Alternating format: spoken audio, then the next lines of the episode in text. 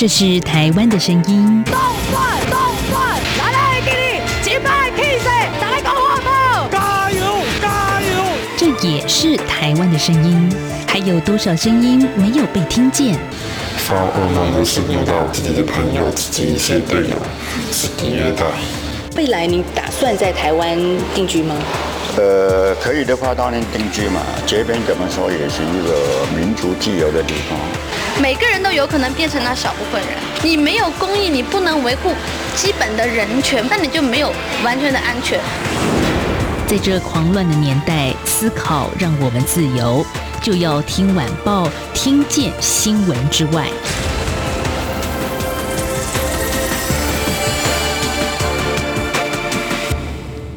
欢迎收听，就要听晚报，我是宛如。今天是十二月三十一号，星期四。哎，先问听众朋友，您准备或者是已经在跨年了吗？那今天也是我们就要听晚报的二零二零年的最后一集的播出。那我们要找谁一起跨年呢？来，央广资深记者曾国华。然后大家大家好，我就没有想到我会来跟宛如一起跨年倒数。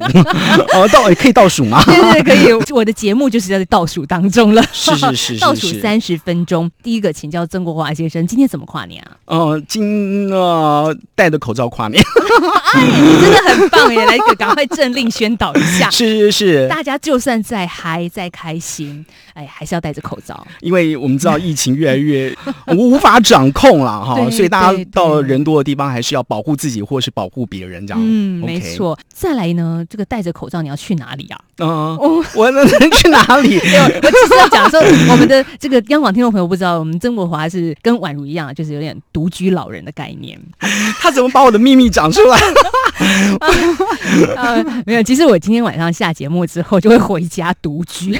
我其实没有办法跟年轻人一起跨年，但是还蛮 羡慕他们的啦，是很有年轻的活力跟朝气。是是是，然后但是我是跟我们教会的朋友一起去宜兰要倒数。哇，好棒哦！是是是。所以我的独居直到跟你节目结束七年之后，啊，就是这个言归正传一下，国华今天可是带着礼物来参与我们就要听晚报的跨年特别节目，带什么呢？就是带他的专题来。这个专题，呃，其实说真的啦，我们今年度三不五时的邀请国华来，都会分享一些他新闻的采访幕后，收听率还蛮高的，真的很好听哎、从今年的上半年，国华您所关心的就是跟宛如刚说的独居老人也有很大的关联的，就是我们要关心台湾的高龄化社会。哦，对对对对，长照小革命。对，你看我一定要硬凹到 国华之前的巨作，没有巨作啦。不过这个，因为大家都面临相同的问题啦，嗯、那个全世界应该也都面临高龄化的问题嘛。对，对啊、所以所以基本上就是说，长照这件事情是大家都不可避免。未来一定会碰到的议题，嗯、对，所以我只是提前帮大家做好一些准备，这样子。嗯，对。好，这个国华今年的下半年就完全转向了，哦，呃、下半年的关注 不是在高龄的长者了。哦，其实也是有有一点点关系啦，因为也是一个照顾的这样的一个方向，就是。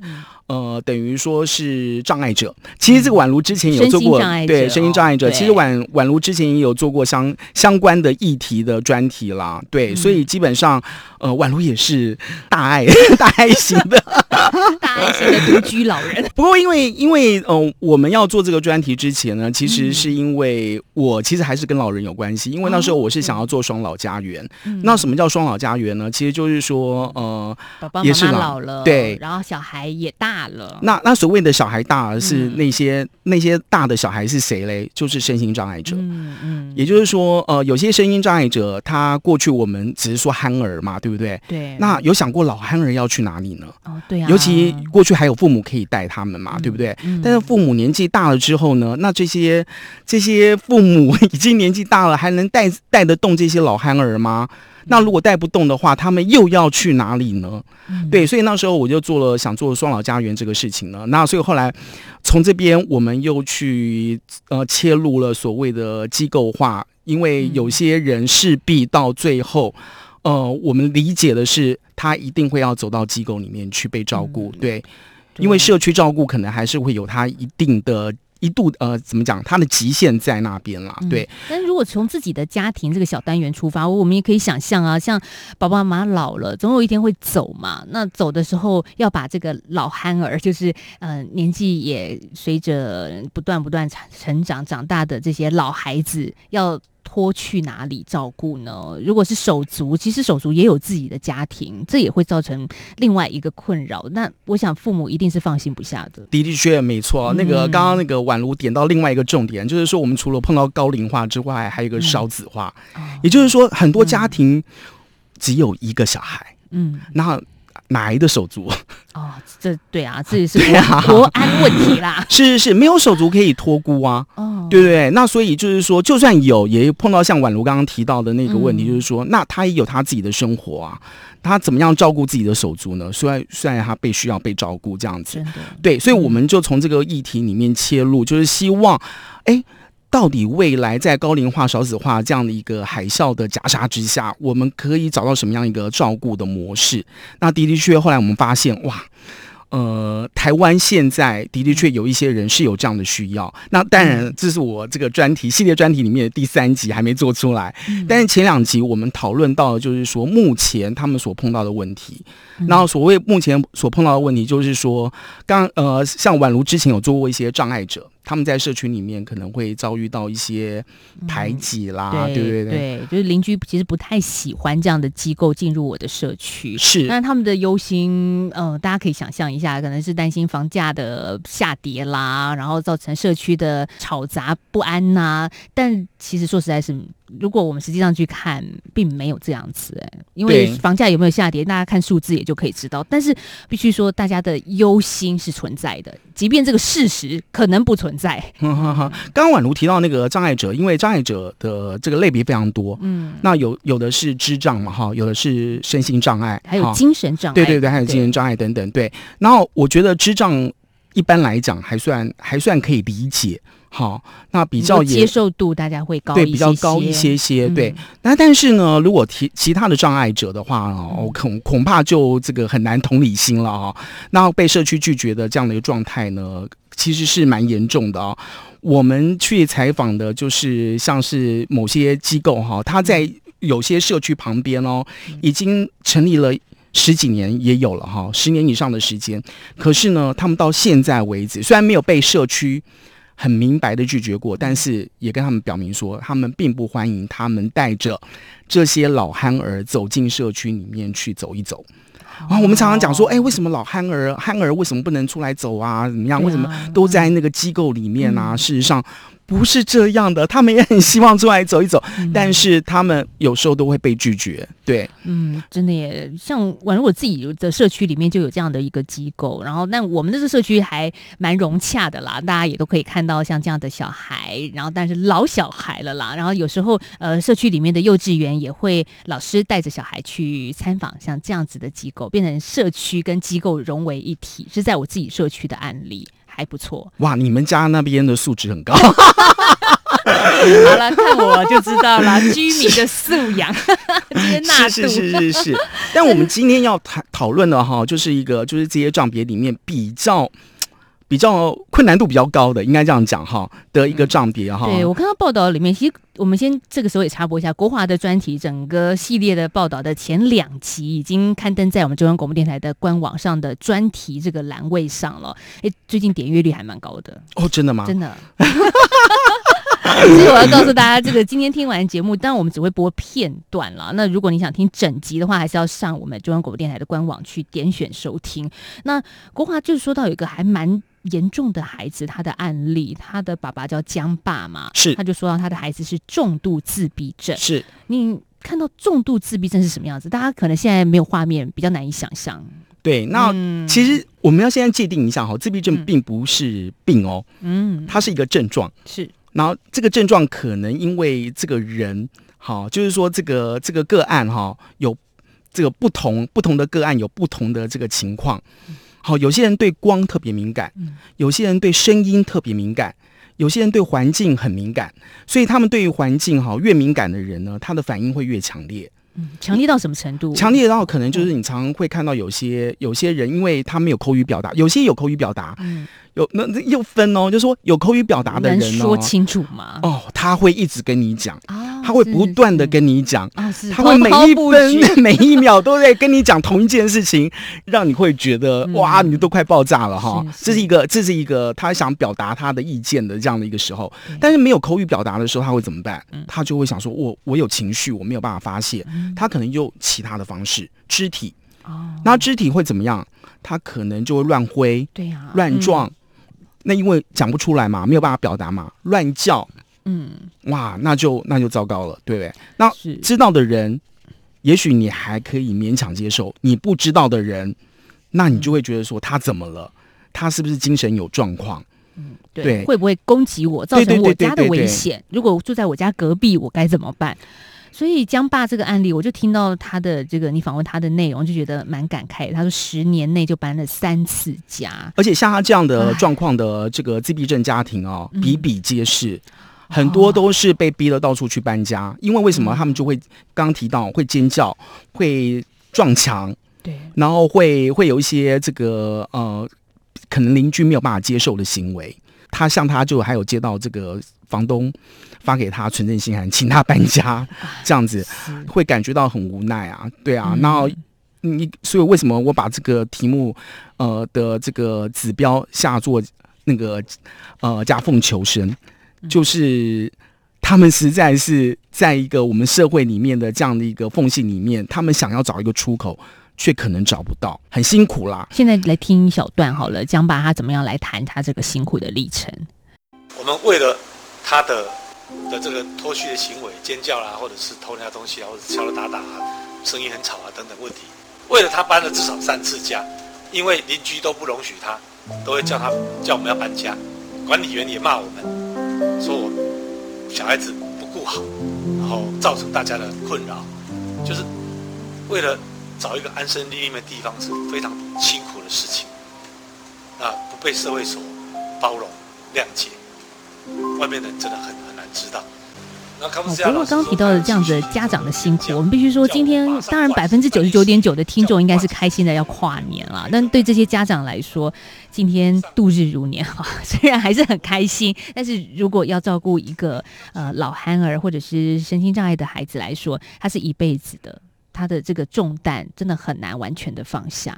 你知道，像他们这样的家庭哦，嗯、他们有个口号，大致上就是意思是讲说，我希望比我孩子多活一天。哦，对，嗯，他们才能够安心，你懂我意思吗？嗯、对对对对，所以呢，就是，呃，让人家听了就觉得说，哦，他们这个父母的。父母对孩子的爱是真的很伟大啦，对对，但是这样子的一个孩子们，好，我们还是要叫他孩子们，他们去得去哪里呢？就是因为台北我们知道有特教学校，那可以让他们在学校里面一样受教育嘛。可是他们会毕业啊，毕业之后的下一步是什么？其实那个婉如讲到一个重点啊，嗯、就是说像他们这样的孩子哈，就是说十八岁之前有特教学校可以去。嗯。十八岁之后要去哪里呢？对啊，你知道很多障碍者，好像他们这样的一个障碍者，哈，他们有统计过，大概百分之九十是在家里。啊，在家里其实是我们看不到的黑数。嗯，那这些人为什么没有办法出去？第一个，可能家有些家庭哈。比较正面的家庭会觉得说，我愿意带我的孩子出去；比较负面的家庭就是觉得说，我过去这么多年了，我我宁愿把小孩子放在家里，他只要不要出去，会可能会呃发生一些事情，造成一些不愉快，那我宁愿他就是在家里。可是。放在家里要有人看着吗？是，所以就是，所以就是说，这些父母就他们也会有有他们的问题在嘛，因为对啊，呃，总是要总是要吃饭嘛，对不对？嗯、那要工作啊，那这些人谁来看顾呢？嗯、那有些真的就是把他放在家里，耶，那怎么办？或者是说就带在身边？那你带在身边你怎么工作？所以对他们来讲，都会成为一个就是不晓得该怎么处理的问题。嗯，对，这些问题都是很困扰他们的啦，这些家庭。所以我看国华在这系列报道里面，你也去参访了不少的机构，像日间小型作业所，也是可以接纳这些小孩白天来我这边活动活动。那他们做什么呢？其实那个就是说，所谓的日间小型作业所哈、嗯，就是说他们去到那边的时候，他们大概有四个小时必须要去做一些呃比较轻松的工作，他们会去做一些评估啊、嗯。我这么简单讲一下好了，台湾就是目前的所谓的日间照顾的一些这样的机构哈，譬如说有。庇护工厂，大家这个耳熟能详，对、嗯、对不对？有很多我们这个相关的产品都是由庇护工厂那边出来的。嗯、对，好，身心障碍者庇护工厂，所以他就要，他就他就要有一定的工作能力哦。嗯、如果你的这个状况去经过评估，然后没有这样的工作能力的时候，庇护工厂是不收的。对，为什么呢？嗯、因为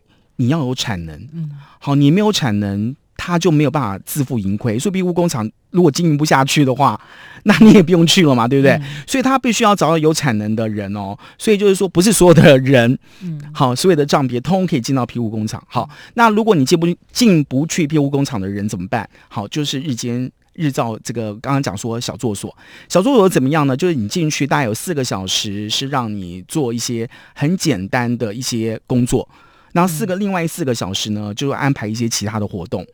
好，让你可能到别的地方去逛逛一逛啦。像我那天去参观的一个小作所，嗯、他们非哎，你不要以为小作所现在都那个都是好像很制式啊，干嘛？哎，他们连我今天中午要吃什么，嗯，都是要举手表决哦，是要有个民主程序的。然后明天要去哪里？那个、啊、这个可能是离开小助所去教学，好、嗯，那个就是离开这个机构、嗯、去比较外面要，因为要融入社区嘛，要去哪里？譬如说，我那天去参观参观的是林口的一个小作所，他们就觉得说，那我是不是可以去三井的 Outlet？哦哦，好，那或者说我去三井 Outlet 要做什么？大家都来表决、嗯，我是不是可以看电影，或者只是逛街？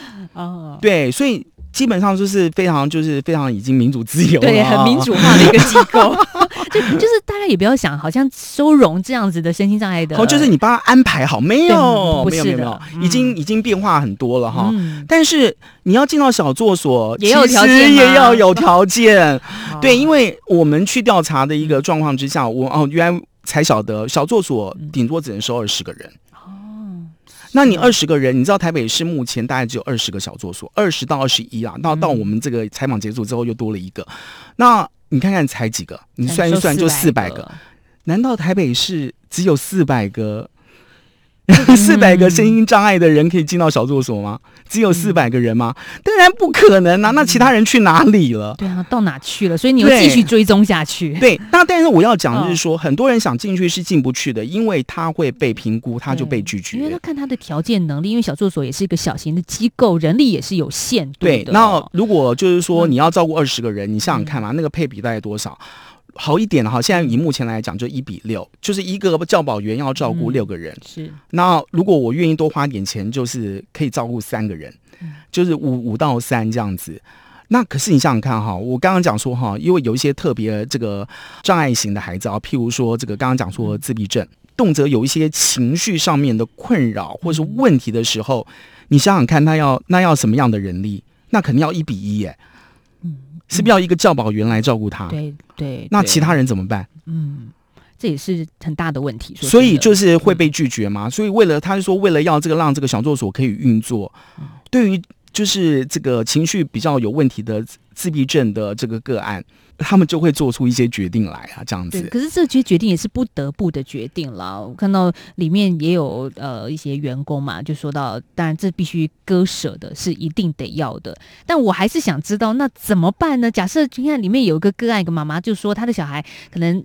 那坐十分钟就很了不起了，对，能够安静的 坐没办法进去，对，所以根本不可能去小作所啊。是，是那会有专门的机构来收他们吗？可是现在其实国华的专题很重要，告诉大家就是 CRPD 哦，也就是身心障碍者权利公约，也期待着啦，去机构化这件事情，是尽量不要让身心障碍者都待在机构里面。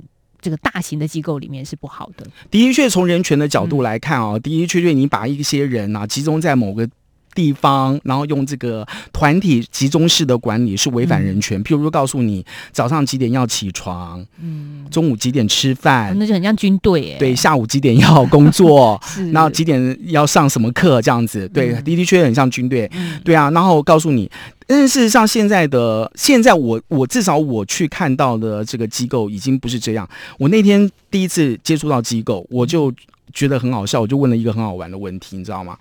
我就问他说：“哎，那他们是几点要睡觉啊？”然后他就笑一笑对我讲说：“他们爱几点睡就几点睡。”我说：“哈，可以这样子吗？”哎，跟我们幻想当中的机构不一样哎。对对对，我以为要固定，譬如九点熄灯，大家睡觉。哎，没错，你跟我想的一模一样。我就以为是这样，所以后来我就觉得啊，我问的是我很问了一个笨很笨的问题吗？他就跟我讲说，没有，有些人是想这个晚一点睡觉，那他就晚一点睡觉，没有关没有问题，他就让他晚一点睡觉。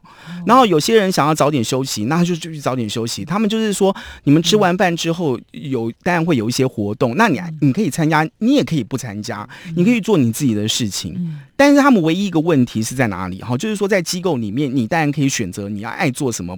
或不做什么，嗯，但是有个问题就是说，他比较为了要保护你，他不会让你出去。你万一走丢了怎么办？是一种危险。可是你想想看哈，我们反过来想好了，你在家里也会碰到相关的问题啊。嗯，譬如说，像我妈妈好了啊，我这个举一个我妈妈的例子，我妈妈当然已经过世了，她之前失智症，然后那时候我上班嘛，有一天我回去，我被吓到，我被吓到什么呢？我看我们家门打开的啊，哦。妈妈出去了吗？她出去了。嗯，我因为她喊，她喊不到，我就想，我吓到了。我们家住十六楼，你知道吗？然后我就下去到处找，对，找不到。后来，后来你知道吗？是管理员牵她上来跟我讲说，你妈妈跑到十九楼去了。哦，对。十九楼把他迁到下面的这个那个警卫的那个地方去，保全那个地方，那保全再把他送上来，因为保全认识我妈妈这样子。对，那我我是说相相同的问题，当然也会发生在家里呀。还好你们家有个保全。是是是是是，所以就是说这个问题就是说，那你为了人权这个议题，你到底到底要怎么去规范它？那个界限在哪里呢？这个是值得讨论的啦，是可以讨论的。机构化被呃国际上所觉得说呃希望慢慢的消除，然后希望能够小型的融入社区的，像我们刚刚说到小作所啦，或者是小型的单位。可是实际上做起来，真的还是有它的困难性存在，在台湾的当下啦。是没有错哈、嗯。那因为我们不像这个国外啊，国外的大型机构是非常多人的，可能有一千、两千那种超级大型机构，或者四百以上这样的。可是现在。我们的机构啊，你因为我有去问过这个社家属哈，卫福社家属，他们现在规定是这样，他们就有说，呃，你现在要来立案可以，好，那就是九十九人以下我才不住哦，所以我就是希望可以朝小型化、社区化去做嘛，嗯，对不对？那基本上就是说我就是不希望你再去设什么一百人以上的什么机构。然后也更希望就是说，你可以在社区里面。那刚刚宛如提到，就是说，呃，就是说希望社区化、小型化。当然，我们现在还有一些就是所谓的社区的这样的一个照顾哈。那不是说你住在家里，而是在社区里面，它设立许多不同的这个，就租下不同的房子，然后里面就是可能有五个人住、六个人住。那每一个每一个住的这个房子里面，我设一个教保员来这个协助这些人。营运的模式或形态就。就像一个公寓大楼里面的一个家庭是一样的，呃，希望是这样，对。那那可是国华的稿子里面又看到一个问题了，因为谁来当这个家长？嗯、你找不到你刚刚说的那个教保员的问题、啊。对，这个教保员是一个很大的问题。啊、为什么？所以我们说为什么去机构化？呃，在台湾没有办法做到，是因为哈，你如果真的要去机构化的话，你要你要让这些人有后路嘛。你要怎么安置这些人呢？那有些人就想说，那居家照顾可不可以？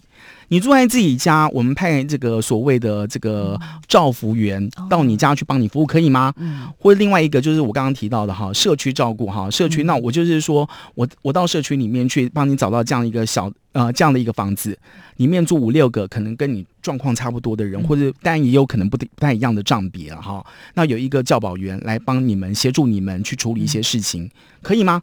当然也许可以，对。然后问题是说，现在一个问题在哪里？第一个哈。像宛如宛如之前写过那个专题，你找不找到这个房子是一个问题。场地光要租个房子都是问题。好，好第二个问题第一关解决的话是，然后下一关。第二关是你找不到人，嗯、教保员找不到人，为什么找找不到人？嗯、我们这个实际采访的时候有到林口去采访，呃，负责的那个就是那个单位就跟我们讲说，讲什么呢？他讲说，我们其实四个月前就在这边招兵买马，准备要提供这样的服务。嗯，可是呢，上网登了招人的广告啊，四个四五个月来啊，没有一封，没有一封应征函。嗯 好惨哦！他们最碰到最大的问题，第一个是薪水可能没有我们想象的这么高，第二个就是说他要值夜班。现在规定我们刚刚讲说劳基法嘛，那八个小时嘛，对不对？所以你就要三班制哦。所以他们到现在为止服务硬体都已经完善，但是没有办法让人没有办法运作，没有教保员。对，那问题我们回过头来，这有点像长照的问题一样，就是说没有钱嘛。嗯，你今天如果薪水高，会不会有人愿意来做？嗯，就比较容易吸引。好了，杀头的生意有人要来做啊，对不对？没有人，没有钱，那政府的角色就很重要啦。是，可是问题是政府它也有它的难处啊，因为这个、嗯、我们大家知道，社福预算是当然最近几年当然有大幅的提高，嗯，但是毕竟。他，如果你你多给了这边的人，那一定互相都有排挤嘛，对不对？嗯、那所以我们到底要给到什么样的程度？其实政府都还在拿捏。那当然有好一点的，就是说过去长照二点零也曾经碰过相同的问题。后来因为这个长照二点零的改革之后，好，那所以那个所谓的照服员，他透过了长照二点零这样的一个制度，所以他的薪资大幅提高，所以很多人都进来了。那相同的这个状况，是不是可以运用在？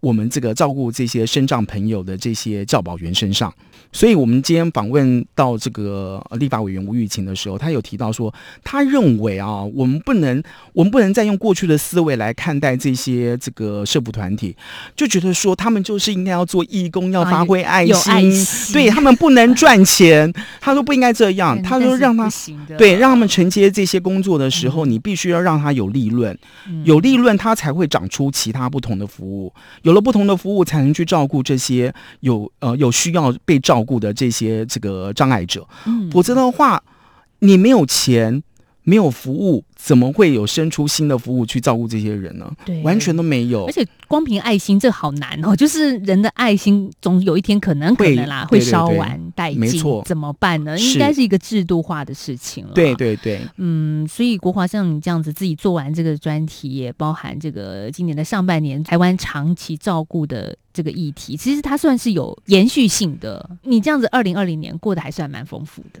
对，其实我觉得今年过得很丰富啊，嗯、一直在革命。哎、欸，这个不知道会不会被消音？我觉得没有，我觉得就是说，我们当然很多制度都在这个演进啦。那长照需要小革命，我觉得照顾照顾这些身心障碍者啊，这些朋友，他们也需要在服务上面进行一个革命。嗯，对，所以刚刚宛如讲的真的非常好，这是一个延续性的东西。然后我觉得的的确确，政府现在看起来有很多地方是不足的，但是。我们也看到他做了很多的努力，那我希望未来未来这些东西哈，这些需要可以被看见，嗯、被看见之外可以被满足，我觉得这才是一个双赢。哇，果然围绕在国华的专题上，所以二零二一年国华还会有第三集的。产制是是是，刚刚提到那个双老家园嘛，嗯、对不对？对，啊对，啊、对，所以二零二一年，我希望可以把双老家园做出来，让大家这个这个知道，台湾现在一个非常创新的做法——双老家园，希望可以安置这些嗯双老的家庭。对，所以我们也希望今天二零二零年最后一天，大家也不要太悲观了，因为二零二一年还是会有一些新的做法跟这个制度要介绍给大家。是，其实国华在你看过这么多的案例当中，感觉他们。们是很辛苦了，但是也给自己一些正能量存在。我觉得那个正能量就是我看到这些家庭永不放弃的精神。没错，真的，你说的太好了。我真的觉得，要是我是这些家长，我恐怕早就崩溃了。但是我觉得看到他们永远对子女那些爱，不愿意放弃，嗯、永远都为他们在着想，这样的一个精神，就真的是用不完。也希望这个就要听晚报最后一集节目了，给大家一点正能量，永不放弃。所以。宛如还是不会放弃，我还是会在空中跟大家 见面聊一聊。那曾国华呢？你的永不放弃是 继续做专题吗？好，那我们真的要倒数计时了，要跟大家说再见了。谢谢大家这一年来锁定我们的就要听晚报，呃，真的感谢大家。那也谢谢国华这三不五时可以来上我们的节目聊聊他所采访的幕后，所以要拜拜个早年吗？我们要放开始放烟火。哦 OK，四三 二一，耶耶，拜拜。一起听最有 feel 的台湾之音。